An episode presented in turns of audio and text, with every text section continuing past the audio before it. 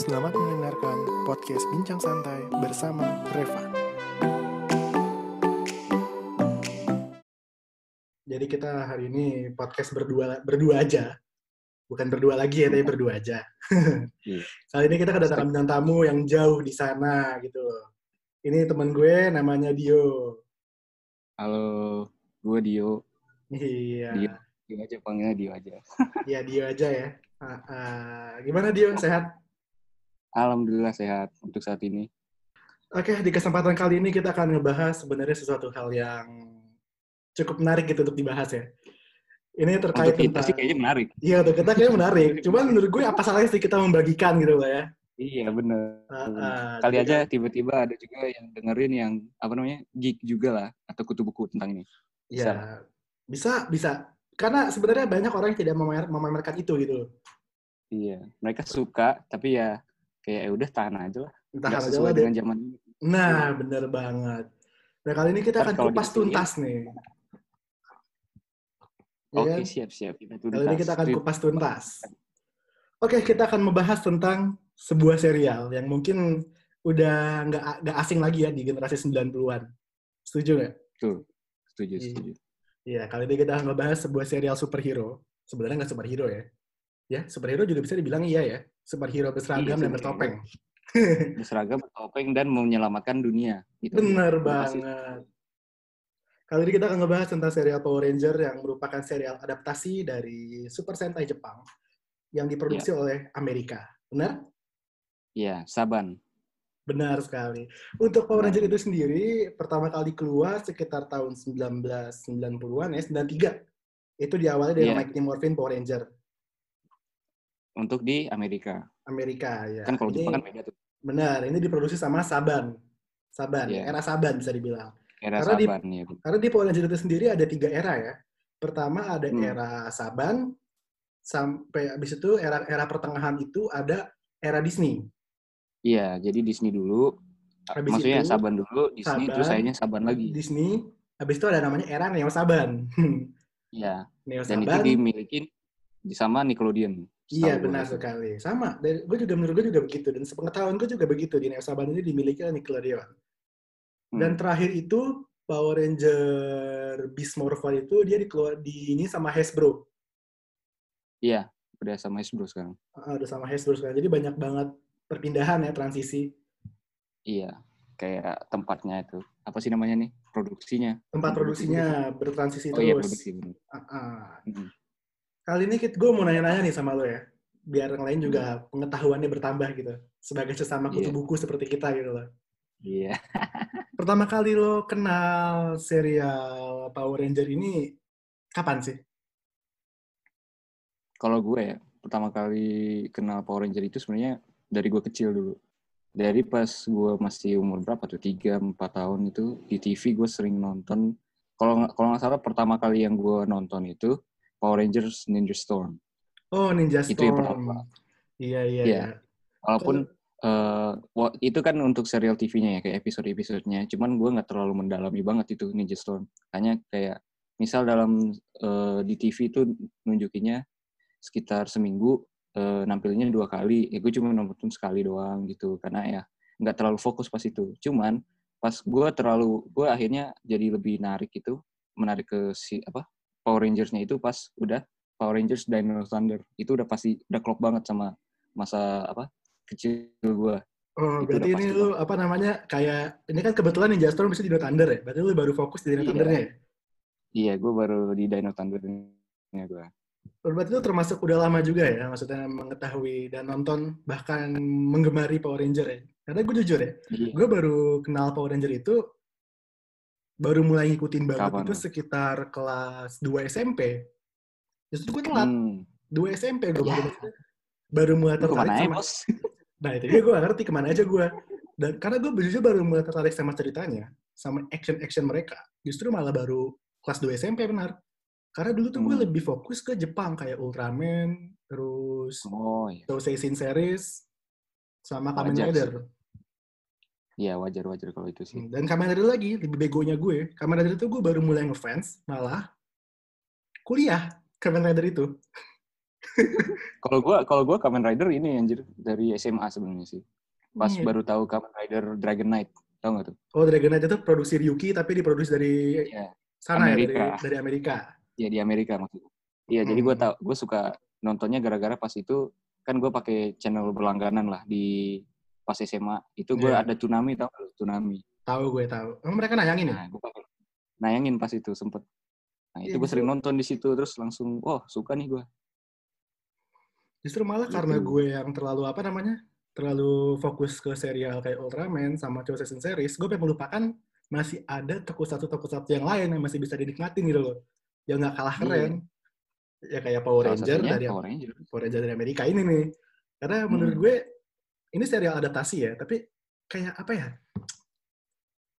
Mereka itu Mereka ceritanya nampilin melekat ciri gitu. khasnya Ciri sendiri. khasnya sendiri, Iya, melek- melekat, melekat Iya. banget. Dibandingin sama sesuai dengan eranya. Mm, dibanding sama Super Sentai. Lu ngerasa gak sih? Kalau kalau gue secara pribadi belum nonton ya kayak serial kayak dari bahasa Jepangnya gitu, yang versi Jepangnya. Cuman gue gue tim Amerika lah istilahnya. Iya, maksudnya Cuman gue kalau belum nonton. Iya, gue juga ngerasa gitu. Karena menurut gue emang yang membekas di hati orang-orang, terutama kita generasi 90-an, justru malah ngerasanya uh, kalau kita ngelihat Dino Thunder, itu kan sebuah apa namanya adaptasi dari Hmm. uh, uh, ini Aba Ranger. Jadi Aba begitu, Ranger ya. Mm, begitu kita uh, menonton Aba Ranger dari kejauhan, itu pasti kita ngiranya wah ini Dino Thunder nih lagi tayang lagi. Iya. Pas kita mendekat, loh kok ini bukan Dr. Oliver, kok malah orang lain. Iya. Bener bener bener. ya kan karena emang kar- apa sense vibes-nya Power Ranger itu udah melekat banget untuk anak-anak generasi 90-an Iya. dibanding serial aslinya gitu. Iya. Dia lebih ibaratnya bisa dibilang KW-nya itu lebih terkenal daripada brand originalnya. Bener banget. Justru malah serial yang adaptasinya nih Iya. yang justru pecah gitu loh. Bukan bukan KW ya, itu Bukan beda KW, tapi ya, adaptasi. adaptasi, adaptasi. Adaptasi ini tapi malah jadi Astagfirullah. dia nge-hype gitu loh. Dan semua orang Iya. taunya itu gitu, bukan Super Sentai-nya. Hmm. Nah, untuk... Nah, kalau kalau gue ini, bentar maaf, Iya, ini nggak enak nih. ini apa Maksudnya kenapa gue bisa kayak kenapa gue mau jelasin lagi sih maksudnya kenapa Dino Thunder itu kayak kenapa gue kayak stuck banget gitu. Itu tuh karena kalau di Dino Thunder ini kan ada munculin lagi si Tommy Oliver ya.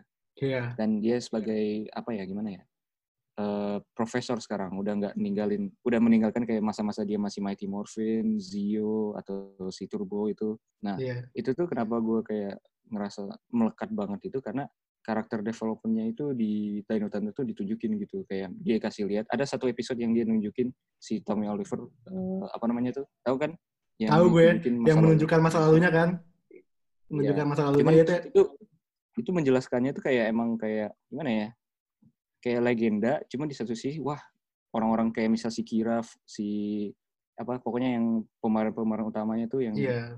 di Dino Thunder tuh langsung lihatnya kayak wah ini memang legenda tapi masih ada di antara kita gitu ngerti gak sih? Iya, jadi ya kayak apa namanya istilahnya ya tadi lu bilang apa development karakternya bagus. Maksudnya di saat dia SMA, waktu di Mighty Morphin sampai ke Zio, terakhir habis itu Sampai dia begitu begitu Dino Thunder dia sudah menjadi seorang profesor atau dokter dari di bidang Hmm. paleontologi dan akhirnya dia menciptakan dinosaurus mutan. Ya itu menurut gue development karakternya bagus, gue suka pas di situ. sih.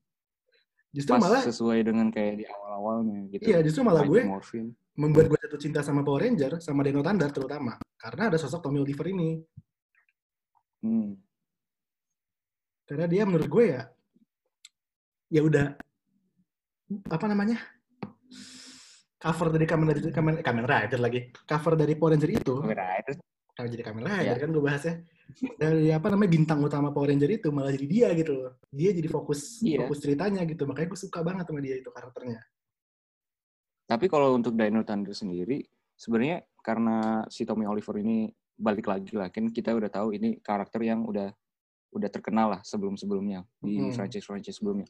Sama kayak Austin St. John gitu, yang Iya, apa, si Red, merah. Red Ranger yang di awal ya. Mm. Itu tuh sebenarnya walaupun dia balik lagi di serial Dino Thunder tuh, cuman kan biasanya kan orang ngiranya gimana ya, dia jadi to- tokoh utama gitu. Sebenarnya enggak juga kalau gue lihat ya, kayak Dino Thunder itu. Kayak dia merata semuanya. Dia ada Merata, ya. bagian-bagian sendiri. Semuanya Bagian-bagian ada bagian-bagian masing-masing. Connor punya Iya. bagian, Ethan punya bagian, Kira punya Ah. bagian, Dr. Oliver punya bagian, sampai Trent yang menurut gue Ranger sampah pun punya bagian. Hmm, itu.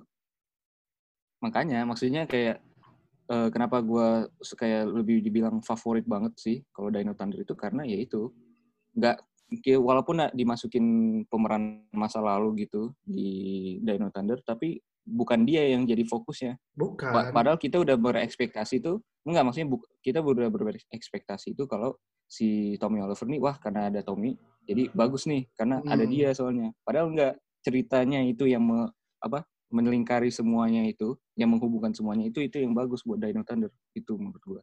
Iya benar banget karena emang ya sebenarnya mungkin juga kayak orang kayak kegocek kali ya awalnya.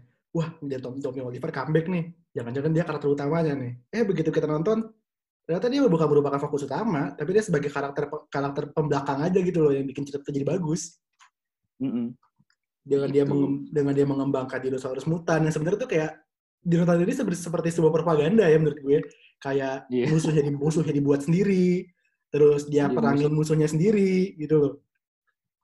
Ngerti gak kan Tommy Oliver ini yang menciptakan Tyrannodron, yang menciptakan Zord, Hmm. terus tiba-tiba uh, dia diserang sama bahan benda yang telah diciptakan gitu kan kayak wah anjing ya ceritanya kan udah kayak propaganda gitu loh Iya.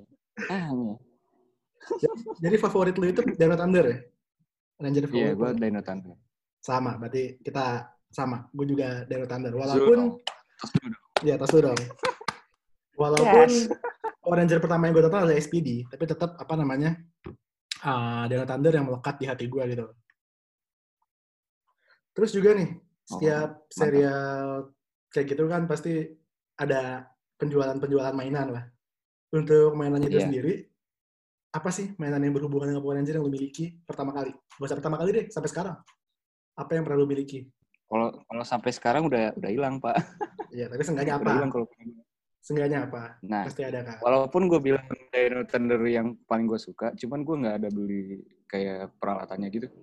Setelah gue beli ini, jadi yang pertama itu gue dibeliin, kalau nggak dibeliin gue ini SPD Heeh. yang apa namanya dua tem dua pistol itu. Oh ya, De- Delta Blaster ya. Ya, yang Delta Blasternya itu, yang satu yang pakai baterai yang ada toing gitu, Iya, iya, sama iya, iya. satu lagi yang cuma.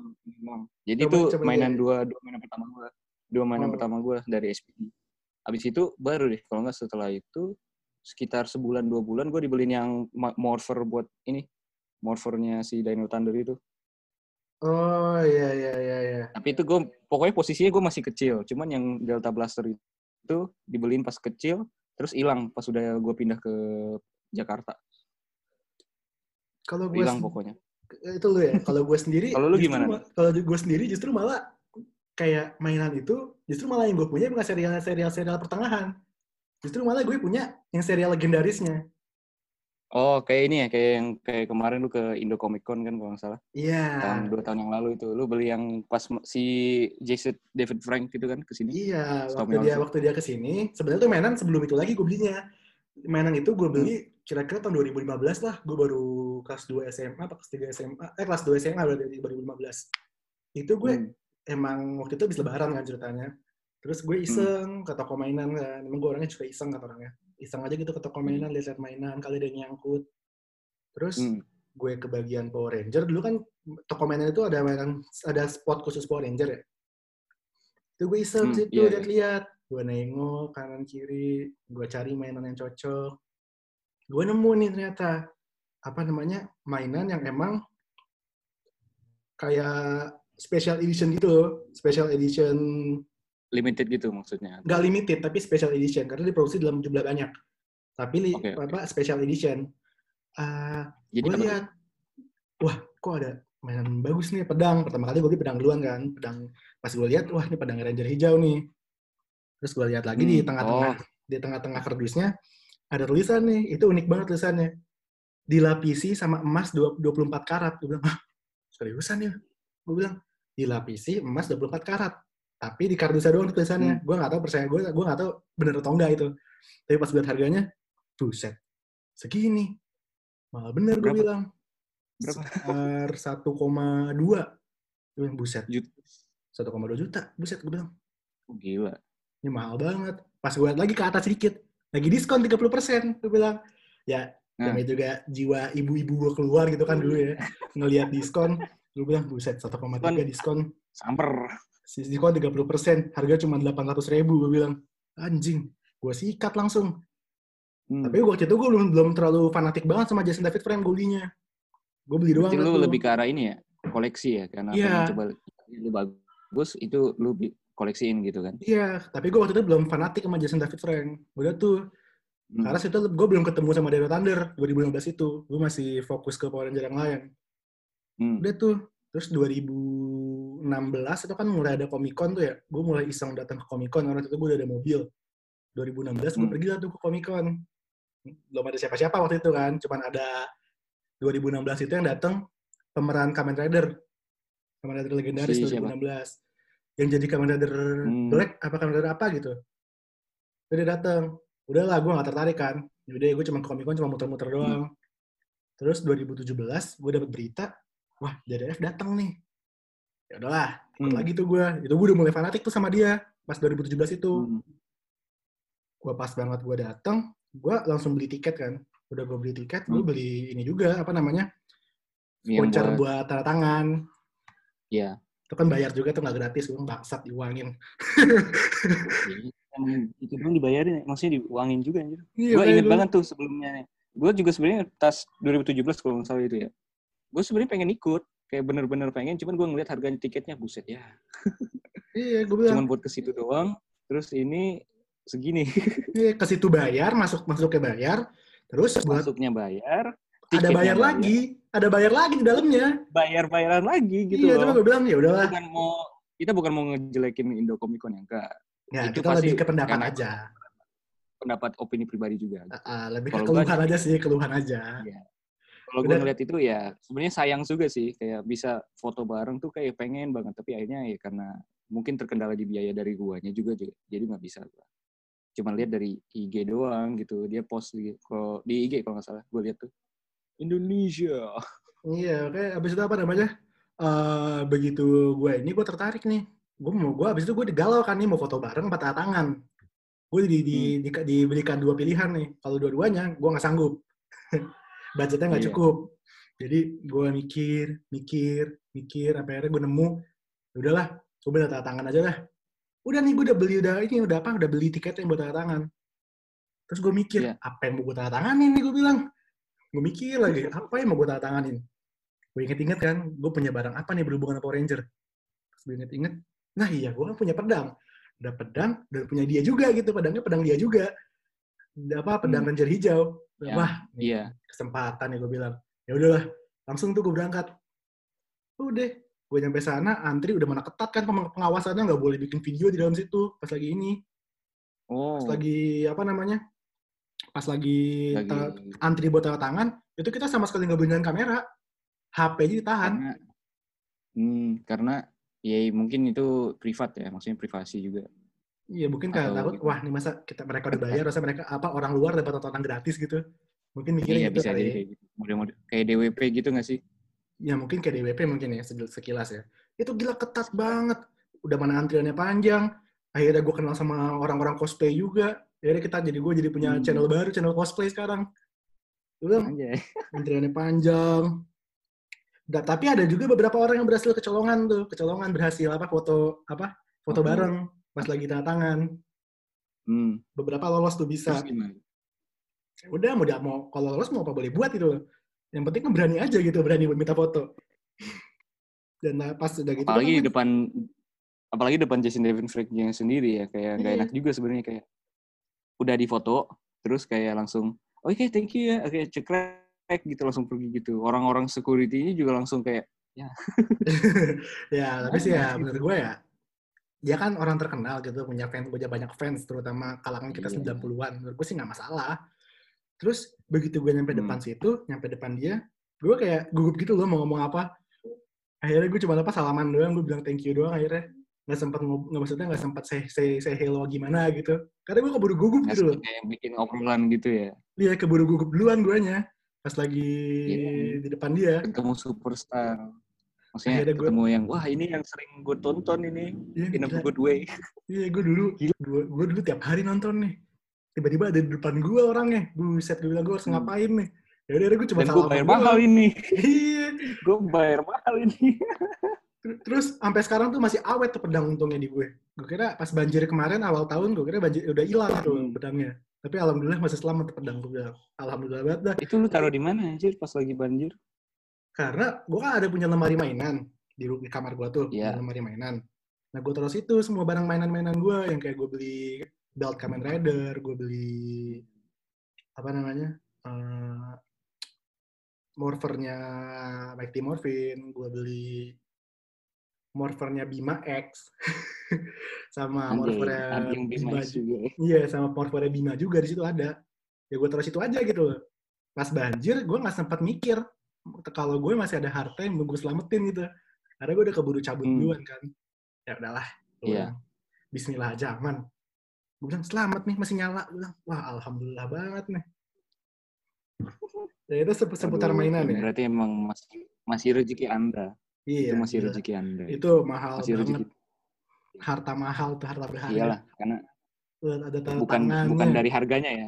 Enggak cuman dari harganya, cuman dari Iya. eh, apa namanya? dari kenangan yang terukir. pengalamannya experience. eh, experience saya pernah ngantri gitu loh.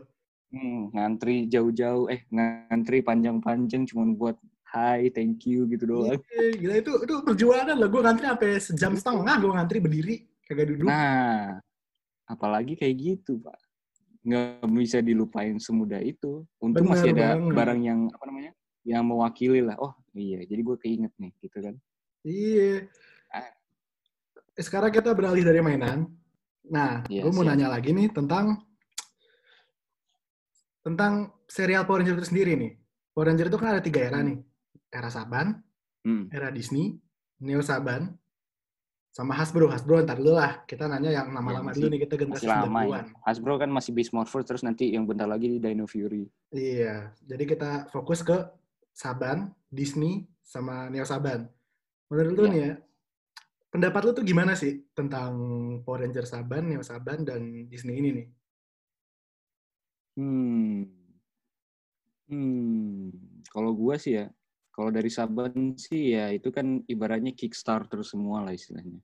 Dia beradaptasi dari Jepang tapi dengan ditambah dengan ciri khasnya mereka sendiri akhirnya melekat ke anak-anak zaman dulu lah istilahnya. 90-an juga 8 dia 90-an ya kan mulainya. Iya, dia 90-an mulai, tahun 93 kalau salah. 90-an. Nah iya, berarti anak 90-an tuh ngelihat itu mereka langsung kayak fanatik fan eh, fanatik ke situ. Eh, terus ya kan di- mereka dibuatnya tuh sesuai dengan era masing-masing gitu. Misal kayak CGI kan belum ada dan Hmm. kalau sampai sekarang sih lihat mereka juga tetap masih pakai kalau untuk Zordnya ya, Zord fight-nya itu mereka tetap pakai orang, cuman ya pakai ko- kostum Iya, kayak Zord kostum. gitu kan. Mm-mm. Iya. Cuman kalau zaman dulu itu kan kayak gimana ya? Perpindahannya gitu kayak transformasinya mereka kan pakai mainan tuh, mainan kecil tapi di zoom kayak biar kelihatan kayak super duper gede gitu kan modelnya. Nah itu kan ya gue lihat sih ya sesuai dengan era itu emang udah bagus sih. Maksudnya itu yang jadi gimana ya? Membuat sebuah legenda, ngerti gak sih? Atau apa ya kalimat yang pasnya sih? Kenangan. Gue bukan bukan kenangan. Dia yang jadi cikal bakal, cikal bakal untuk eh, serial-serial ke depannya. Kan kalau misalnya misal Mighty Morphin ini nggak berhasil gitu serialnya, pasti nggak mungkin ada lanjutannya dong. Iya, sih? bener sih. Nah, alhamdulillah karena di zaman-zaman Saban yang Mighty Morphin itu bagus gitu, kualitasnya, terus actingnya juga bagus gitu. Walaupun ada beberapa ya, ada yang gue kritisi kayak pas it's more, it's Morphin time. Cuman gue gimana ya, cuman diem doang kayak it's Morphin time gitu. kayak black, kayak polos gitu, kayak nggak Iya, ada terlalu- kayak semangat gitu. kurang ini, kurang kurang kurang ini, kurang apa? Kurang improvisasi. kurang iya kurang improv di situ. Nah, cuman ya itu tetap tetap lekat gitu untuk anak-anak 90-an yang akhirnya jadi orang apa Power Rangers di Amerika ini ada ngikut following gitu, ada pengikutnya yang suka dan setia gitu. Akhirnya kayak kita nih. Akhirnya kan kita jadi suka sama Power Rangers itu. Kalau itu untuk Saban, Iya. masa-masa Saban ya. Jadi kayak masih yang zaman gue sih lebih ke nekenin ke yang pertamanya aja sih Mighty Morphin. Tapi Saban ada lagi itu- yang lebih ini, yang lebih apa namanya, Gimana? lebih mengenang, lebih mengena gitu. Kisah Apa, cinta? Tommy sama Kimberly. Oh, oh iya benar-benar. Kisah cinta Tommy sama Kimberly ini cukup ini loh, cukup apa namanya? Cukup apa? Wadidaw. Ikonik lah, ikonik saat itu. Sampai serial terakhir yang dimainin sama Kimberly, itu menurut gue kuat di situ ceritanya. Kisah cinta Hmm. mereka. Lu ngerasa nggak Hmm. sih? Ya kan? Iya benar-benar. Nah itu terakhir. Neo Saban yang, eh apa? Neo Saban, era Iya. Saban yang gue suka, itu Era main Saban. favorit. Iya. Nah, Terus dari era yang sekarang, eh Disney, Disney. Kalau di tunggu tunggu, gue gua karena nggak mau gue mau langsung klarifikasi aja, gue Disney lupa dari mana mulainya. oh tapi Disney itu dari Ninja Storm. Disney dari Ninja Ninja Storm Storm. kan berarti. Ah, Iya. Disney dari Ninja Storm. Berarti sebelumnya masih Saban kan, kayak Wild Force masih Saban. Wild? Force Soalnya itu masih Saban. Perbedaan. Ya. Nah, jadi kalau dari Disney ini gue liatnya karena gue awalnya nonton pertama kali Ninja Storm ya, itu tuh ya gue gimana ya tanggapan gue. Pokoknya bagus sih dari segi ini kan mereka udah mengimplementasi yang namanya 3D ininya juga ya. Gimana sih? 3D effect. ya jelasinnya. Ya 3D efeknya gitu kan. Kayak pas perubahan Zord-nya gitu. Kalau di Ninja Storm kan yang si apa Zord-Zord mereka tuh berubah dari si yang Falcon yang warna merah itu Iya, dari pesawat jadi itu dari terus yang, pala. eh, yacht apa namanya? Iya, jadi Eh, pala. kapal pesiar. Kapal Iya, pesiar. kapal Eh, pesiar. Kapal pesiar yang jadi si ini lumba-lumba. Oh iya. Enggak, maksudnya itu ngomongin Zord-nya. Iya, iya, tahu Terus gue. yang roller coaster, roller coaster jadi yang si singa itu anjir. Tapi Eh, perubahannya kayak ya, kalau dari segi ceritanya sih udah bagus sih kalau menurut gua. ya bagus Kayak maksudnya.